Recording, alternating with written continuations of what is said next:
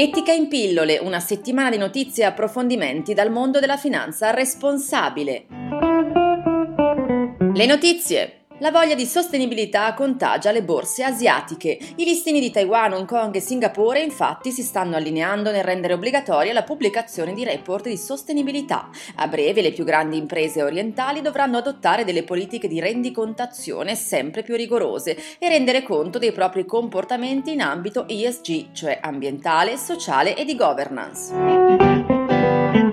I numeri. 250 sono le grandi imprese italiane che saranno interessate dalla direttiva europea sulle informazioni non finanziarie. La stima arriva dal quarto dipartimento del Tesoro che si sta occupando di recepire la direttiva europea, cosa che dovrà accadere entro il 6 dicembre 2016. Gli ambiti su cui la direttiva chiede una rendicontazione sono in particolare tre: l'ambiente, le politiche sociali e legate ai dipendenti e i diritti umani e gli interventi anticorruzione.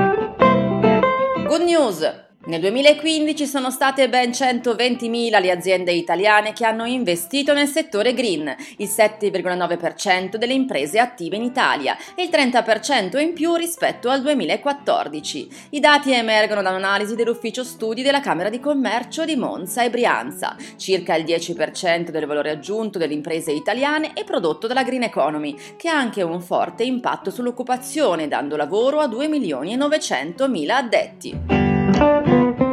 I protagonisti della finanza etica. Parliamo del PRI, cioè Principles for Responsible Investments. È un'iniziativa delle Nazioni Unite per promuovere l'integrazione di principi ESG, sociali e ambientali di governance nella gestione dei patrimoni e nelle decisioni di investimento. Etica SGR aderisce al PRI dal 2009.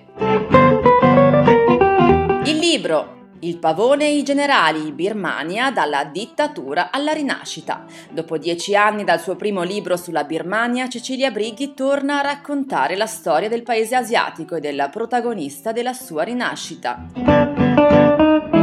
Ed è tutto, appuntamento con Etica in pillole offerto da Etica SGR, gruppo Banca Etica, alla prossima settimana.